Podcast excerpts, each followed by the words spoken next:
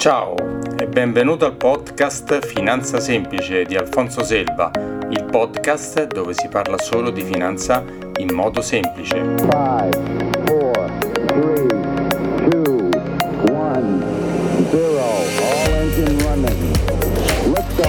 Puntata numero 68. Ciao e benvenuto alla nuova puntata del podcast Finanza Semplice di Alfonso Selva. Allora, oggi un gradito ritorno perché se hai ascoltato la puntata numero 63 del 20 novembre ho intervistato Antonio Avalle, però in un altro ruolo, nel suo ruolo lavorativo principale, quello, quello dove guadagna i soldi, chiaramente, che adesso ci dirà lui un po' bene, ce lo ricorda che cosa fa. Oggi invece l'ho invitato per parlare insieme di una grande problematica, l'educazione finanziaria eh, cioè capire, eh, spargere un po' questa informazione finanziaria che molte volte, come si legge in tutte le varie interviste o rilevazioni che fanno Sole 24 Ore o altri organi, è un po' carente in Italia. E quindi lui ha detto cosa posso fare? Faccio qualcosa per, diciamo, aumentare questa informazione, questa educazione finanziaria. E quindi ha fatto una cosa, ha scritto un libro. Ciao Antonio, come stai? Bene Alfonso, grazie, un caro saluto a tutti. Allora, benvenuto e bentornato. Avevo detto insomma che infatti l'argomento è, è piaciuto quel lancio che abbiamo fatto e quindi ho detto io ti ho rinvitato per l'intervista qui sul podcast e per parlare un po' appunto del tuo libro adesso, di cui adesso parleremo. Due parole veloci su di te, la, se le dici tu cosa fai per vivere e poi magari invece il libro non sei uno scrittore di, di professione, no? Sì, hai detto benissimo, eh, non sono uno scrittore di professione, però ecco, il mio lavoro è legato a quello di cui è l'argomento che tratteremo oggi. Il mio lavoro è detto un po' in inglese perché questi paroloni fanno un po' effetto, è Sales Director, che è responsabile commerciale per una casa di investimento del nord Europa, Nordea. E no. nel tempo libero mi sono dedicato anche all'educazione finanziaria che tratteremo oggi. Esatto, perché praticamente tu parli con eh, tanti colleghi come me, con, con, tanti consulenti finanziari, ma ti capita anche di parlare con tanti risparmiatori investitori, come facciamo noi, no? Ti capita anche questo, giusto? Confermo, confermo. E devo dire che quello che ho trattato poi nel mio libricino è proprio una sorta di raccolta di informazioni, un piccolo diario tra eh, investitori finali, quelli che ho conosciuto attraverso i consulenti, e i stessi consulenti per andare a tracciare un qualcosa che possa servire, un viaggio, un percorso di consapevolezza. E ha funzionato, devo dire, Alfonso, lo sai. Eh, l'hai scritto, hai scritto questo libro, lo nomino io, poi magari tu ne entri più nei particolari. Il titolo è Dr. Money e Mr. Fear, cioè il dottore dei soldi e quello invece pauroso, l'uomo, l'uomo che investe senza problemi e quello che invece ha paura di investire, no? Queste sono un po' le due figure che hai riassunto nel libro. Sì, perfetto. E tra l'altro il richiamo è anche, come dire, un po' ironico perché c'è un libro eh, Dr. Jekyll e Mr. Hyde, no? che probabilmente il libro di Stephenson sì. qualcuno lo conoscerà, eh, che è un po' di richiamo perché c'è una figura che è quella un po' più importante, l'altra è un po' quella più spaventata che è Mr. Fear, quello della paura, quindi mi servivano per poter avere due soggetti un po' tipici e argomentare quello che un po' inquieta i nostri cari risparmiatori che è proprio il sintomo della paura che ci eh, crea questo distacco dal mondo degli investimenti, soprattutto in situazioni dove invece le opportunità ci sono e come. Eh sì, guarda, l'ho, l'ho, letto e veramente riconosco proprio le tipiche figure del, degli investitori, dei risparmiatori investitori con cui vengo a contatto. Questo libro l'hai scritto nel 2017, quindi qualche anno fa, però ancora vende tantissimo, ma hai detto che l'ultimo mese hai venduto 500 copie, mi sembra, di, questo libro, no? Sì, nel mese di dicembre ci sono state tante richieste e secondo me il fatto uh, di volerlo regalare eh, alla, al cliente finale, invece dalla classica agenda, del classico gadget, si è voluto uh, avere ecco, disponibile libricino del genere perché ha la caratteristica di essere un po' fumetti, Alfonso, quindi è qualcosa di eh, molto easy, molto facile da digerire, in poche pagine, siamo in centinaia di pagine, e qualcuno probabilmente ha avuto l'idea di volerlo fare come regalo sotto l'albero in un anno particolarmente difficile e dove c'è anche più tempo per stare in casa, quindi leggere, cercare di trovare almeno nel piccolo ristoro di una lettura un po' di conforto, perché il libro, come dicevi, è proprio il viaggio di consapevolezza tra questi due protagonisti, Dottor Moni e Mr. Fear, che compaiono dalla copertina, per arrivare da un viaggio che parte da degli risparmi, perché noi siamo dei bravissimi risparmiatori, lo abbiamo anche detto nella puntata numero 63 che hai citato, per arrivare all'ultima fase dell'ultimo capitolo dove vengono premiati investitori, perché c'è ancora una sorta di eh, sovrapposizione delle due figure, risparmiare e investire. E, mm, eh stiamo... sì, sì, sì, adesso lo chiariamo. adesso lo chiariamo, quindi... E ci stiamo per fortuna sempre più spostando. Poi volevo... Sì. Volevo dire una cosa importante che magari ecco, il, tu non sei uno scrittore di professione, ma non l'hai fatto per guadagnarci questo libro, anche perché eh, tutto quello, i diritti d'autore sono interamente devoluti all'associazione Ollus Muli Vangi Volontariato, missionario per l'Africa. Quindi eh, lo stai facendo insomma, mh, mm, per, una bella, per un bello obiettivo, ecco, quello di, di, di, dare che chi lo compra sa che finanzia una cosa molto bella. Ecco, questo volevo sottolinearlo. Sì, l'idea era di non creare una situazione di profitto, hai detto bene, hai annunciato bene, e la, l'operazione è interamente autoprodotta perché anche la parte grafica che è guidata da bravissimo disegnatore, illustratore che si chiama Guido Migliaro, che è un grafico pubblicitario, un carissimo amico, tra l'altro un, forse più importante come musicista, perché è stato il chitarrista solista di Edoardo Bennato per 15 anni, il buon Guido Migliaro. E lui eh, ha creato questa, eh, che poi ho finanziato io, ha creato queste illustrazioni sulla mia sceneggiatura ed è venuto fuori questo libricino che è totalmente eh, devoluto in beneficenza, cioè non ho voluto eh, assolutamente andare a creare una sacca di eh, introiti, non, non, era questo lo scopo, anzi addirittura con Guido siamo andati anche oltre, abbiamo composto insieme un brano, si chiama eh, proprio Money Blues, lo potete trovare su YouTube perché è proprio una chitarra blues ah. con un testo in italiano dedicato, è una canzone dedicata completamente al libro e traccia in italiano naturalmente quelle che sono le linee portanti di questa piccola operazione editoriale. Ah, questo non lo sapevo. Dai, dai l'indirizzo esatto dove trovarlo su YouTube? Ecco, sul motore di ricerca basta mettere Money Blues Guido Migliaro perché io ho fatto i testi, quindi sono forse la parola, sono un po' più regia e Guido invece ha dato la, frutto sia la parte tecnica, gli accordi che avevamo visto insieme e poi l'ha cantato pure perché per fortuna ha una bellissima voce. Quindi lo si può trovare, si, lo, si può trovare durante una presentazione del libro, addirittura accompagnato da un mandolinista, Lino Moio, che abbiamo fatto proprio una cosa un po' simpatica in una libreria per poterlo eh, divulgare. Quindi mh, si trova mettendo Money Blues Guido Migliaro, ah, avete l'occasione di poterla ascoltare. Fate anche due risate perché vivere ecco il mondo della finanza probabilmente con questa sobrietà e questa, con un po' di musica credo che sia stato la, il percorso migliore per poter raggiungere tutti. Sì, sì, anche perché sai che il mio podcast si chiama Finanza Semplice, io cerco di, di stemperare eh, di, di, di, chissà che cosa complicato, insomma, tutto ingessati, no? invece la finanza poi se ne parli tranquillamente la, tutti la possono capire senza problemi. Vero, verissimo. Lo facciamo, lo facciamo. Senti, allora, qua leggo, leggo, mm, leggo mm, sono letto, mi sono preso qualche appunto. Tu partivi nel 2017 dicendo che sui conti correnti degli anni c'erano 1500 miliardi, oggi siamo arrivati a 2000 miliardi giacenti sui conti correnti e dai un po' la tua idea tramite queste due figure che il dottor Money è un ragazzo, un ragazzo giovane, insomma un trentenne, quarantenne, eh, il più portato e il Mr. Fear, quello povero, una persona un pochino più attempata, tra parentesi, le, le, se, se, se, andiamo a vedere le due figure disegnate, e la, il diverso approccio che hanno i due rispetto a questi soldi, no? di, di, di, come ris, risparmiare e poi investire. Ecco, se ci vuoi dire un po' la differenza secondo te tra il risparmiatore e l'investitore. Sì, eh, infatti siamo nelle prime pagine, come tu hai ben citato.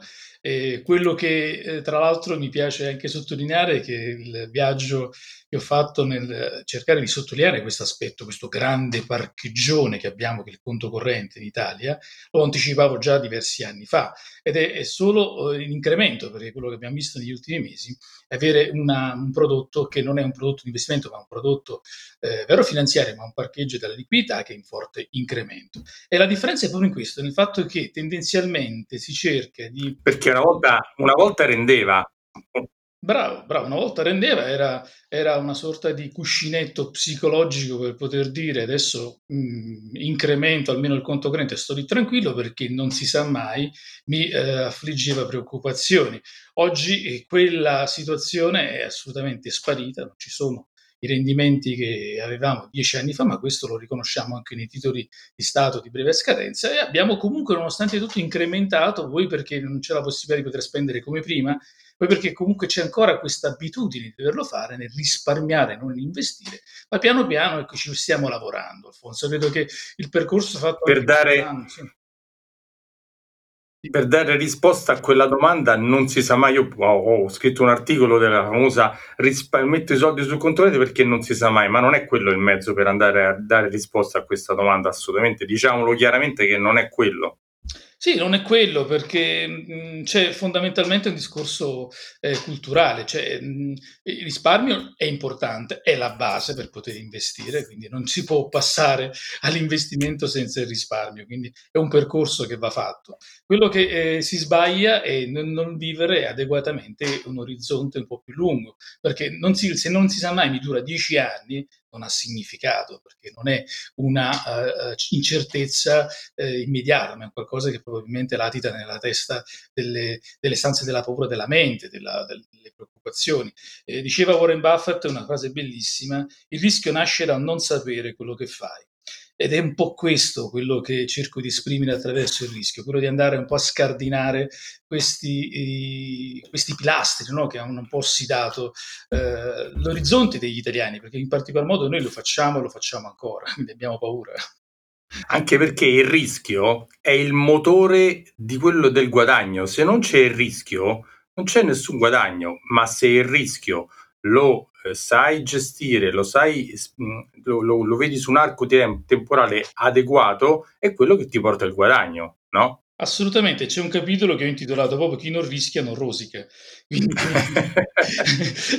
e quindi a un certo punto analizzo proprio quello, analizzo il mondo eh, dei rischi e analizzo soprattutto il mondo dei rendimenti al rischio, perché quello che poi è successo, la percezione forse un po' bassa per gli italiani, che il rischio sta aumentando mentre i rendimenti si stanno un po' abitando su se stessi. Quindi quelle situazioni un po' più tranquille che pensavamo mentalmente di avere sono oggi eh, non remunerative, ma addirittura rischiose. Ma immaginate soltanto il mercato immobiliare degli ultimi dieci anni, che cosa ha creato eh, il livello di rendimenti. Quindi ci sono un sacco di situazioni che sono nettamente cambiate, ma mh, non abbiamo ancora quel per, quella percezione di cambiamento che invece eh, va un po' più eh, informata in termini di eh, prospettive, perché eh, i rischi purtroppo sono nettamente cambiati rispetto a qualche anno fa, ma lo vediamo soltanto anche adesso uscendo di il mondo è, cambiato in tante cose nel nostro stile di vita e di fatto il viaggio è cercare di trovare la soluzione dove? Nella consulenza, infatti, l'ultimo capitolo si chiama SOS Consulenza e i nostri due carissimi protagonisti incontrano finalmente un angelo custode, una figura che li accompagnerà a trovare le migliori soluzioni per loro, perché ogni eh, naturalmente risparmiatore che vuole diventare investitore ha bisogno di una guida adeguata e questo poi lo tratto nell'ultimo capitolo, che è quello dedicato proprio al mondo della consulenza.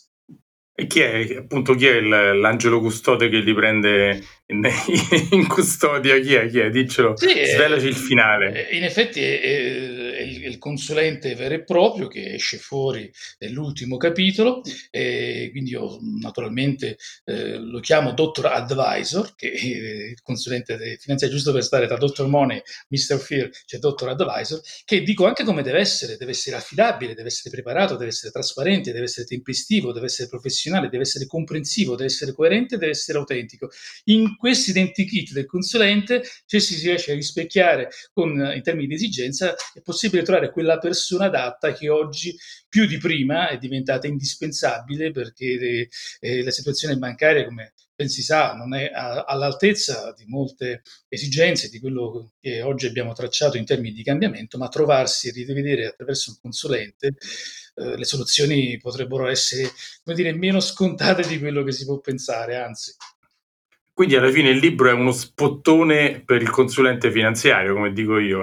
alla fine l'hai scritto per noi questo libro, no? Sì, un buon trampolino e credo che sia un collante tra cercare in maniera, ecco, molto eh, strammatizzando anche un po' i paroloni che sono rischi, paura, perché poi tendenzialmente sono parole negative, andandole a, eh, a creare con un po' di leggerezza, eh, quindi il viaggio è proprio in questo, eh, fino ad arrivare anche a quella trattativa che molti vedono sempre come una camera un po' scura, no? la trattativa col consulente, questo check-up finanziario che dovrebbe essere un po' come andare dal medico, come andare a volte anche da una figura come uno psicologo, andare da qualcuno che ti può eh, risolvere un problema. Oggi eh, c'è ancora una certa avversità nel esporsi in, in, toto a figure che invece sono più importanti di prima, come quello del consulente finanziario. Il, il futuro è nella consulenza, eh, perché non abbiamo più il conto corrente, non abbiamo più un mercato immobiliare adeguato, quindi i grandi pilastri che hanno dominato nella testa degli italiani per questi anni eh, devono essere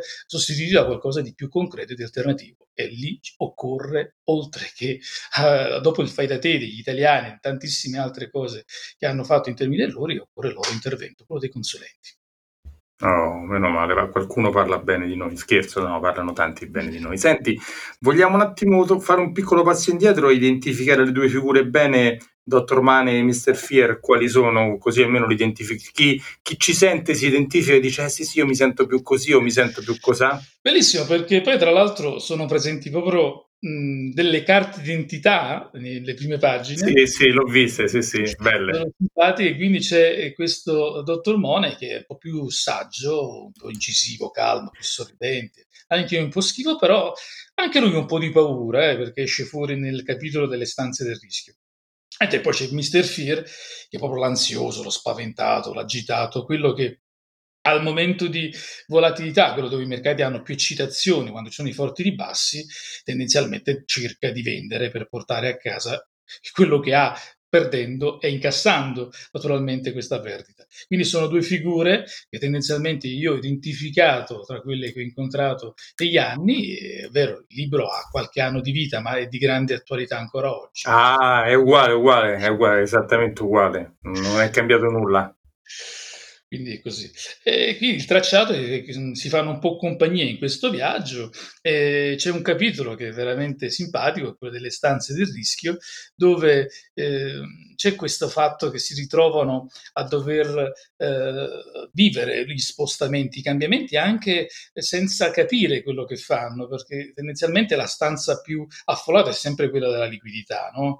Quindi eh, laddove tutti stanno un po' lì tranquilli. E, e, quello che a volte succede è spostarsi da una stanza all'altra proprio per effetto gregge. Se iniziamo a pensare che c'è una stanza dove posso guadagnare di più, mi sposto. È successo magari nel tempo nel mercato obbligazionario, mi sono spostato lì. Poi magari rapidamente, solo perché i mercati azionari hanno fatto meglio in certe fasi, mi sono spostato nella stanza delle azioni. Però cosa succede poi? Se la stanza non è adeguata mie, alla mia predisposizione di dover vivere alcune emozioni perché posso stare nella stanza del mercato azionario e non riuscire a sopportare la sismicità della stanza in cui sto perché le vibrazioni sono assolutamente più forti, rischio di fare dei grandi passi indietro e consumando delle emozioni anche un po' negative perché dico a questo punto io non riesco a starci perché non riesco a tollerare quei mercati che sono magari i mercati azionari che sono mercati del domani perché sono quelli in cui la gente dovrà viversi e guardare eh, in positività, perché sono quelli che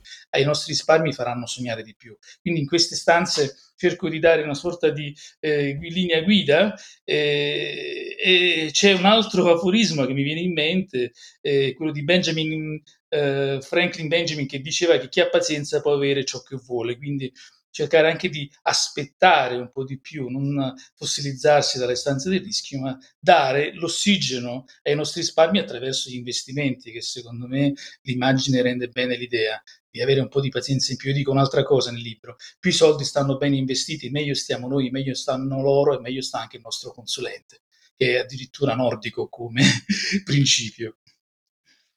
Eh sì, il famoso, quello che hai detto si può riassumere nel lungo termine, cioè investire nel lungo termine, essere consapevoli di quello che si sta facendo e non farlo per opportunità, perché le opportunità sono quelle che ti danneggiano, perché magari per un attimo può andare bene e poi va male, ma se non hai capito bene quello che stai facendo e chiaramente fuggi alla prima paura, come il famoso il dottore Mr. Fear, e quindi stabilire un percorso, seguirlo e che è anche un percorso ormai obbligato perché come giustamente hai detto te sul conto corrente non rende niente i titoli di Stato stanno zero sotto zero gli immobili eh, hanno avuto purtroppo evidenza che negli ultimi anni sono scesi tantissimo di valore, quindi l'unico eh, alternativa è fare un mix delle varie cose perché avere solo azioni chiaramente non è sicuramente l'idea più opportuna, però diversificare e andare sull'azionario se vuoi guadagnare nel lungo termine. Questa è, è, diciamo, è la, la, la, fase finale dell'investitore, no? Sì, assolutamente, anche perché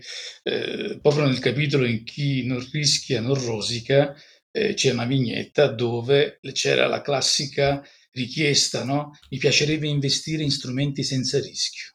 Cioè la gente è sempre eh, partita con questo tipo di eh, esigenza, eh, ma credo che esigenza psicologica, perché il rischio lo hanno sempre sopportato ma non lo conoscevano.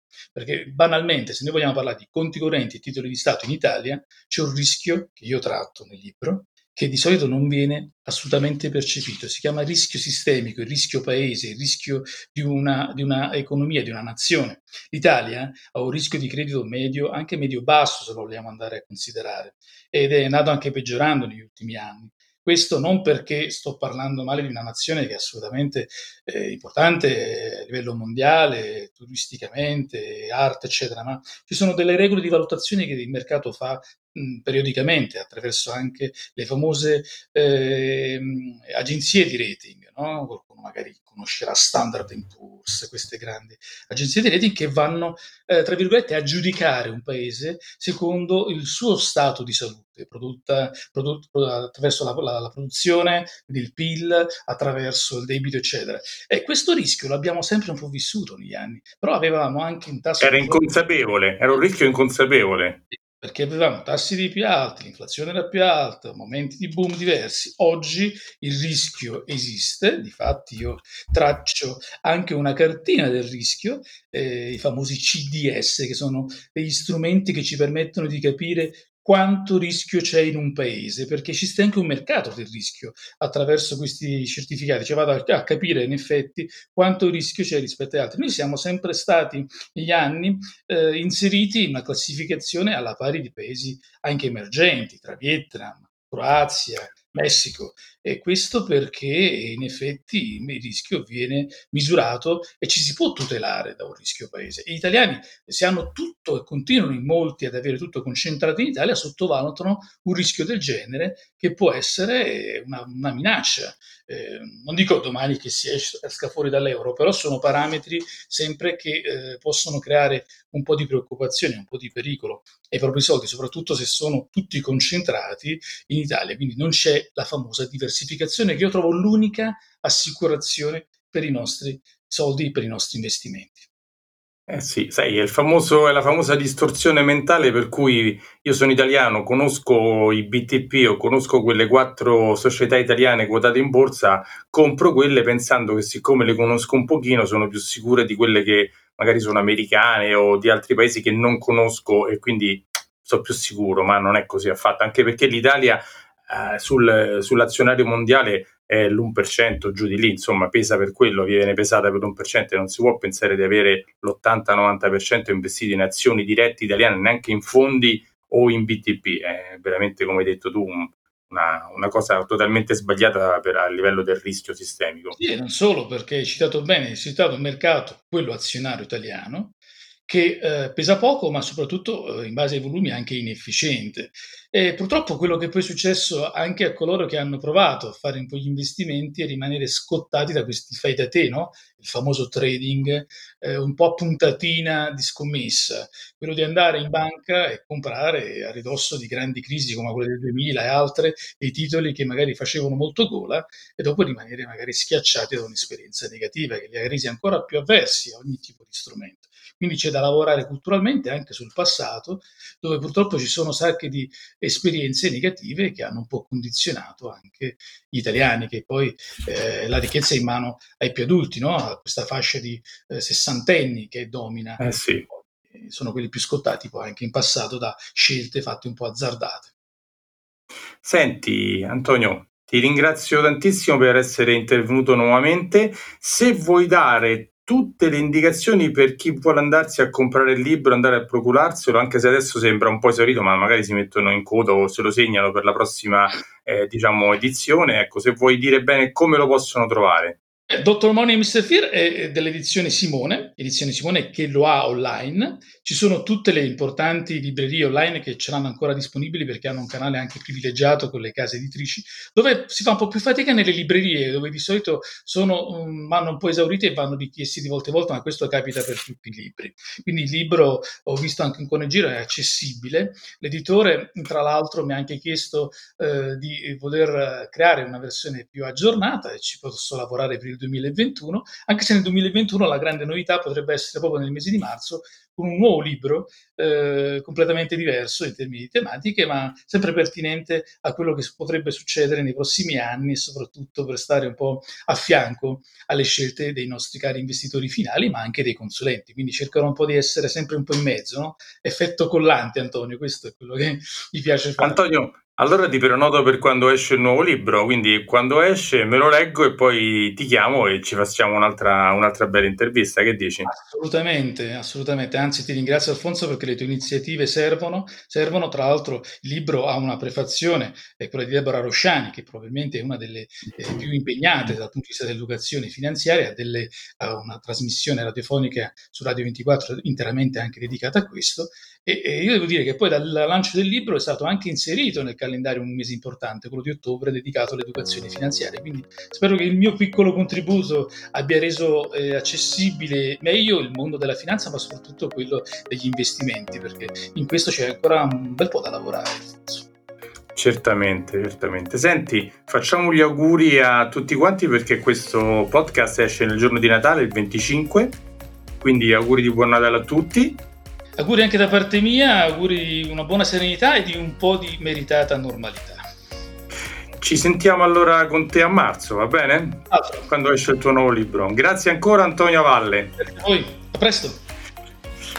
Allora, se ti è piaciuta questa puntata, eh, metti le 5 stellette sul Apple Podcast e lascia una bella recensione. E poi approfitto perché, visto che parliamo di libri, di parlarti anche del mio non così bello, non così figo libro che ho scritto, che insomma lo trovi sul mio sito www.alfonsoselva.it, puoi scaricartelo gratuitamente, anche io parlo un po' di, diciamo, di come si può investire e dove si può investire. E ci sentiamo alla prossima, ciao saluti!